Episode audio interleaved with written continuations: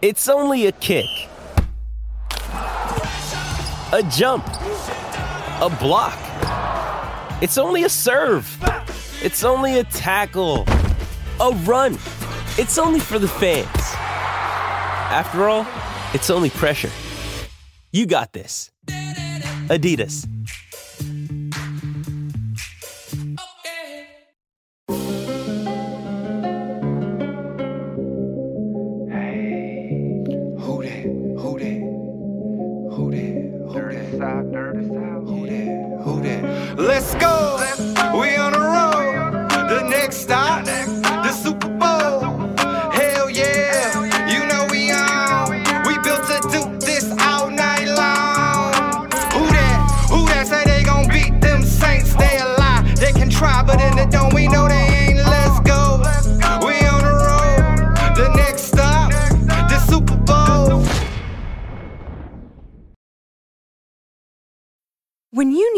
Need mealtime inspiration, it's worth shopping Kroger, where you'll find over 30,000 mouthwatering choices that excite your inner foodie. And no matter what tasty choice you make, you'll enjoy our everyday low prices, plus extra ways to save, like digital coupons worth over $600 each week. You can also save up to $1 off per gallon at the pump with fuel points. More savings and more inspiring flavors make shopping Kroger worth it every time. Kroger, fresh for everyone. Fuel restrictions apply.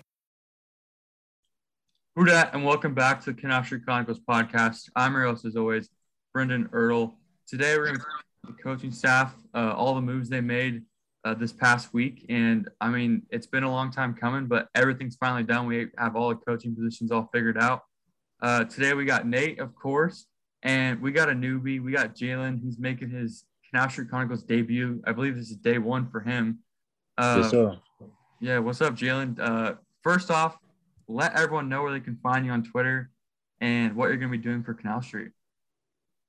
Hey, what's up, you guys? Yeah, you can follow me on Twitter at um, Jalen OG, J A L E N O G, um, for Oak Grove, uh, the school I went to. And what I'm going to be doing is uh, writing and reporting for the Saints. Um, pretty much anything you want to know about the Saints. Um, I'll just be joining the team, and uh, yeah, that's it. Yes, sir. Sounds good. Sounds good. Well, let's just jump right into this, I guess. Um, the, the first move we all saw, we'll just start on the offensive side of the ball. I mean, Pete Carmichael, offensive coordinator. I mean, he's been here for like, it feels like two decades and been offensive coordinator for almost two decades, but he like hasn't been really. He's just kind of been Sean Payton's little assistant. So uh, we've seen Pete Carmichael in what 2011 or 2012 that that season where he called all the plays uh, when Sean Payton was out, and we saw him this this year against Tampa. And I mean, nothing too bad, nothing too great. Uh, Yeah. start with you. How do you feel about I mean this Pete Carmichael hire? For me, man, it's just a it's an example of keeping it in house. You know, it's an example of the Saints went out this offseason. They're trying to they still believe that the core of this team is going to be really productive, you know, and has a chance every year that they're together. And I, I I think we saw that last year, you know, even without a stable situation at quarterback uh, for any lengthy period of time after Jameis went down, uh, but especially before Jameis went down. You know, we saw that this team uh, isn't just revolving around the quarterback spot if you can get Jameis back. And as it appears, you know, Jameis is back and probably, knock on wood, as good as new, uh, judging by those wonderfully funny workout videos where he's not intending to be funny. Uh, it- you know, it, it's looking like they really do believe that the solution is in house. Uh, and it looks like Jameis, again, knock on wood, wants to be back with the team. Uh, and they believe that that core group uh, is good enough to go and good enough to challenge. Uh, so it looks like they want to keep everybody together and, you know, keep it majoritively uh, inside of the company, so to speak, and inside of the team. Yeah, I think it was important that I mean, of course, you bring him back, but like you said, keep the the names in house in house. Uh, I mean, Pete did a great job with Jameis. I mean, obviously, he had a great step forward from Tampa to New Orleans, um, and I think I think Jameis is your best shot moving forward. Uh, the quarterback market is looking pretty dry. I thought it was going to be pretty exciting, and it's it turns out to be kind of dry. I mean, we'll see what happens to Aaron Rodgers. Even if he does want out of Green Bay, I doubt New Orleans wants to deal what Green Bay's asking price is going to be. It looks like Russell Wilson's content being in Seattle.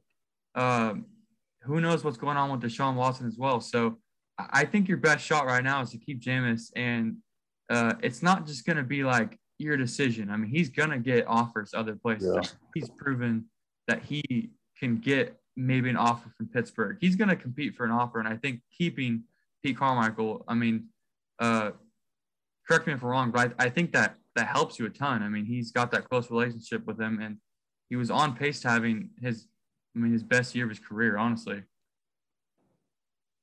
Yeah, man, I'm gonna piggyback out there. Um, I do think Jameis is the best quarterback for the team. Um, looking at the looking at the quarterback market, what you were saying, um, I would go all in on Jameis unless if unless I could get Deshaun. Um, I feel like Deshaun Watson at his peak is probably a top three to five quarterback. But it, other than that, I would probably roll with Jameis. It's, it's a low exit price. Um, and I think the upside of him is a lot bigger than people willing to admit. And we saw that last year until he got hurt.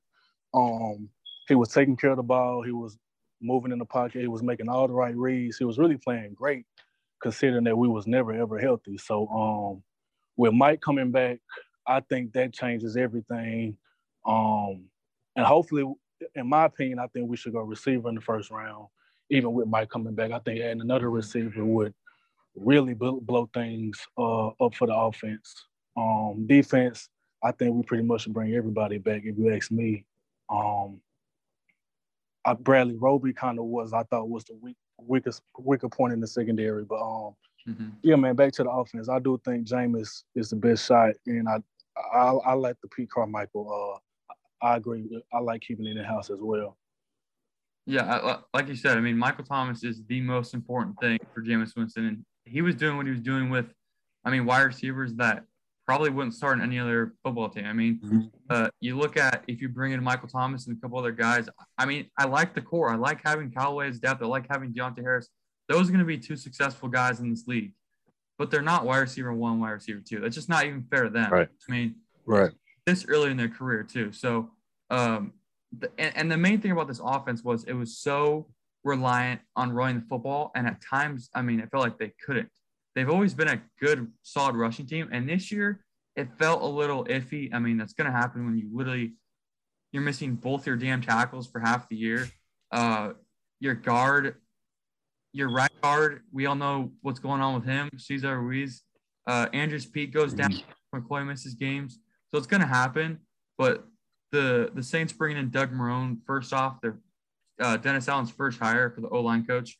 I mean, I think we all were scared for a second that that was going to be an offense coordinator move. Uh, few, it wasn't. But I mean, O line coach, that's phenomenal. I mean, um, all love to the guy who, who coached last year.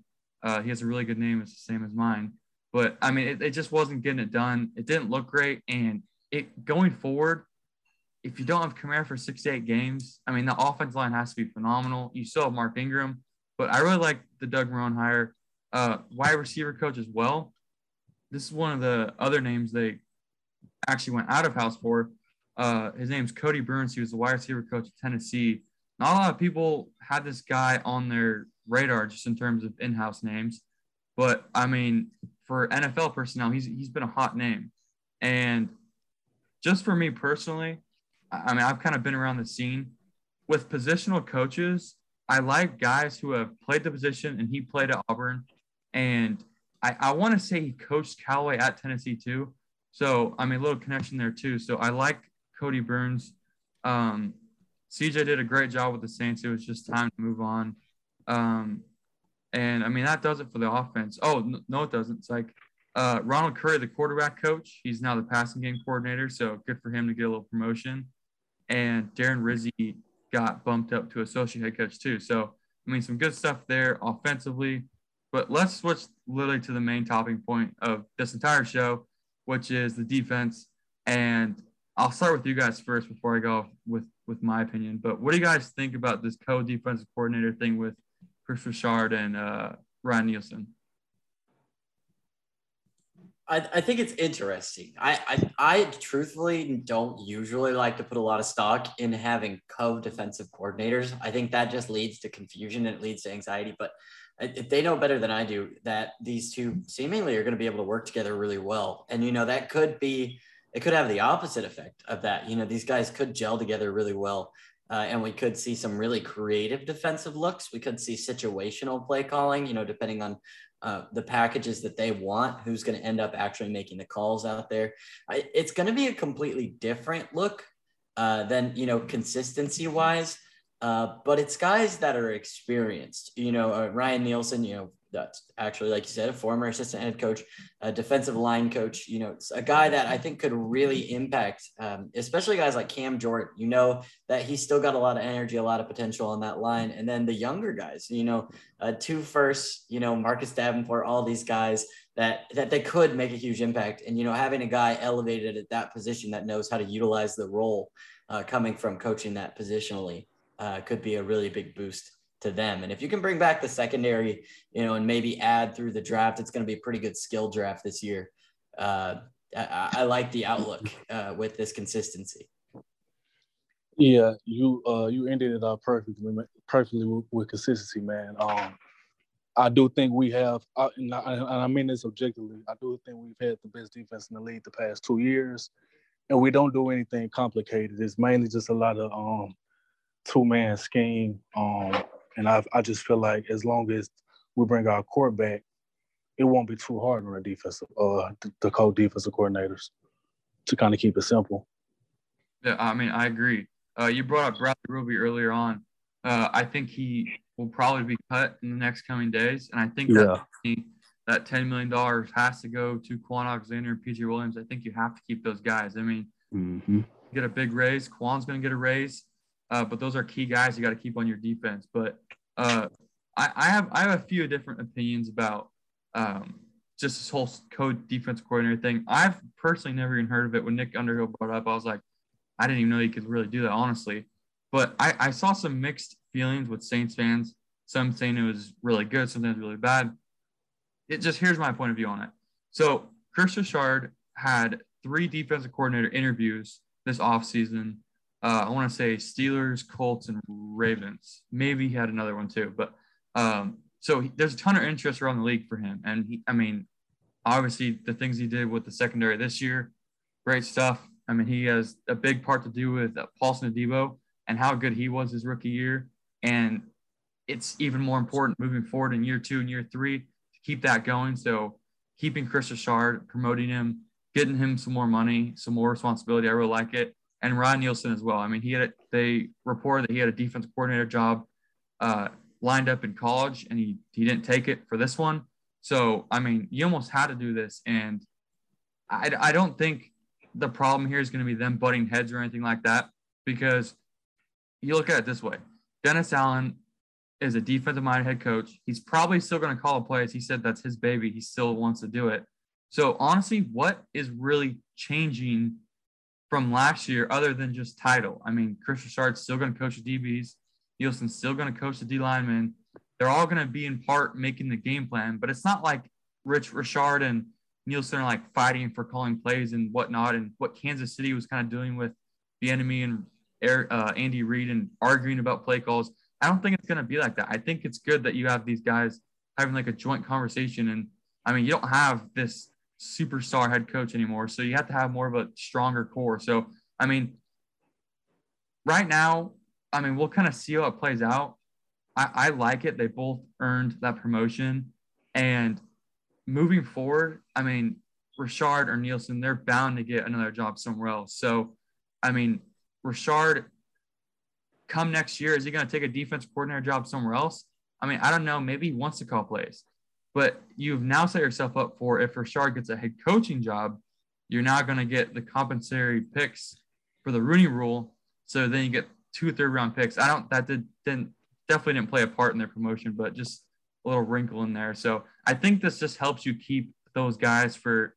I mean, we'll see how long, but I mean, I really like the move, and I, I think, uh, I, I mean, I rated the, the the staff on Twitter a letter grade, and I I call it as a W because I think that means you're bringing Jameis back. I like keeping your core, and this just shows they're still in win now mode.